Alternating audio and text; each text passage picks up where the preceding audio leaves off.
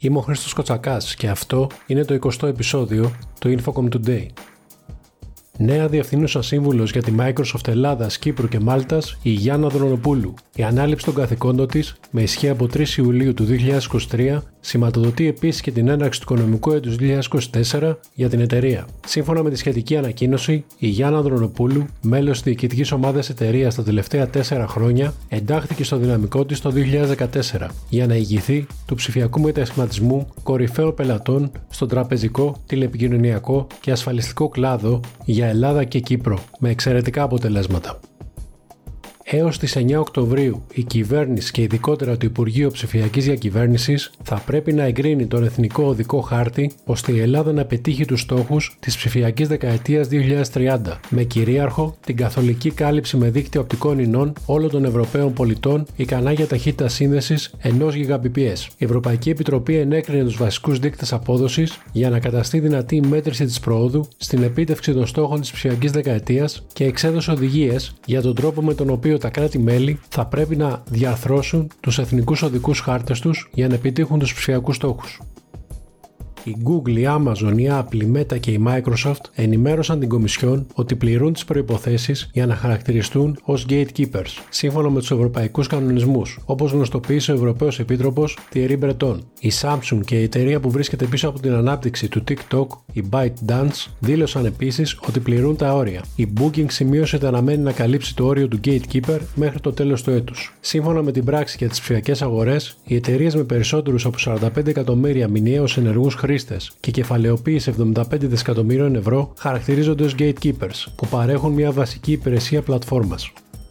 Σύμφωνα με έρευνα του Ευρωβαρόμετρου της Ευρωπαϊκής Επιτροπής σχετικά με τα τέλη περιαγωγής, πάνω από το 81% των κατοίκων της Ευρωπαϊκής Ένωσης που ταξίδεψαν την τελευταία διετία γνωρίζουν ότι μπορούν να πραγματοποιούν κλήσεις, να αποστέλουν μηνύματα SMS και να χρησιμοποιούν δεδομένα κινητής τηλεφωνίας χωρίς επιπλέον κόστος όταν ταξιδεύουν στην Ευρωπαϊκή Ένωση, την Ισλανδία, το Λιχτενστάιν και την Νορβηγία και αξιοποιούν τη δυνατότητα αυτή. Σύμφωνα με την έρευνα, το 72% των ερωτηθέντων που ταξίδεψαν στο εξωτερικό εντός της Ευρωπαϊκής Ένωσης ή του ΕΟΧ ταξιδεύουν μόνο μία ή δύο φορές το χρόνο, ενώ το 28% ταξιδεύουν συχνότερα πιο φιλόδοξες αλλά και πιο αποτελεσματικές απαιτείται να είναι οι αναγκαίες νέες πολιτικές για το μηδενισμό της απόστασης ψηφιοποίησης των ελληνικών επιχειρήσεων από το μέσο ευρωπαϊκό όρο, όπως επισημαίνει το παρατηρητήριο του ΣΕΒ για τον ψηφιακό μετασχηματισμό. Σύμφωνα με το δίκτυο ψηφιακής οριμότητας του ΣΕΒ, οι ελληνικές επιχειρήσεις ψηφιοποιήθηκαν 5 φορές ταχύτερα από το μέσο όρο της Ευρωπαϊκής Ένωσης. Ο ρυθμός μεταβολής της ψηφιακής οριμότητάς τους την περίοδο 2019-2022 ανέρχεται στο 9,2 2%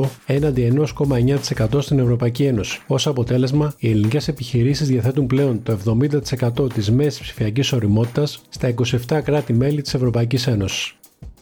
Το Υπουργείο Τηλεπικοινωνιών της Ινδίας προχώρησε στην ανάπτυξη μιας συμμαχίας για το 6G ώστε να προωθήσει τις φιλοδοξίες της χώρας γύρω από τα τηλεπικοινωνιακά δίκτυα επόμενης γενιάς, σε ένα έργο που θα περιλαμβάνει συμμετοχή από τον ιδιωτικό τομέα, ακαδημαϊκούς, ερευνητικά ιδρύματα και οργανισμούς τυποποίησης. Το Υπουργείο ανέφερε ότι η Bharat 6G Alliance περιλαμβάνει 75 εταιρείες και υποστηρίζεται από δύο κρατικές επιχορηγήσεις για την ανάπτυξη των σχετικών δοκιμών, ως μέρος του οράματος Ινδίας να ενισχύσει τον τομέα των τηλεπικοινωνιών της χώρας. Η συγκεκριμένη εξέλιξη έρχεται σε συνέχεια της δημιουργίας του Αμερικανικού Next G Alliance αλλά και της Ευρωπαϊκής Συμμαχίας για το 6G.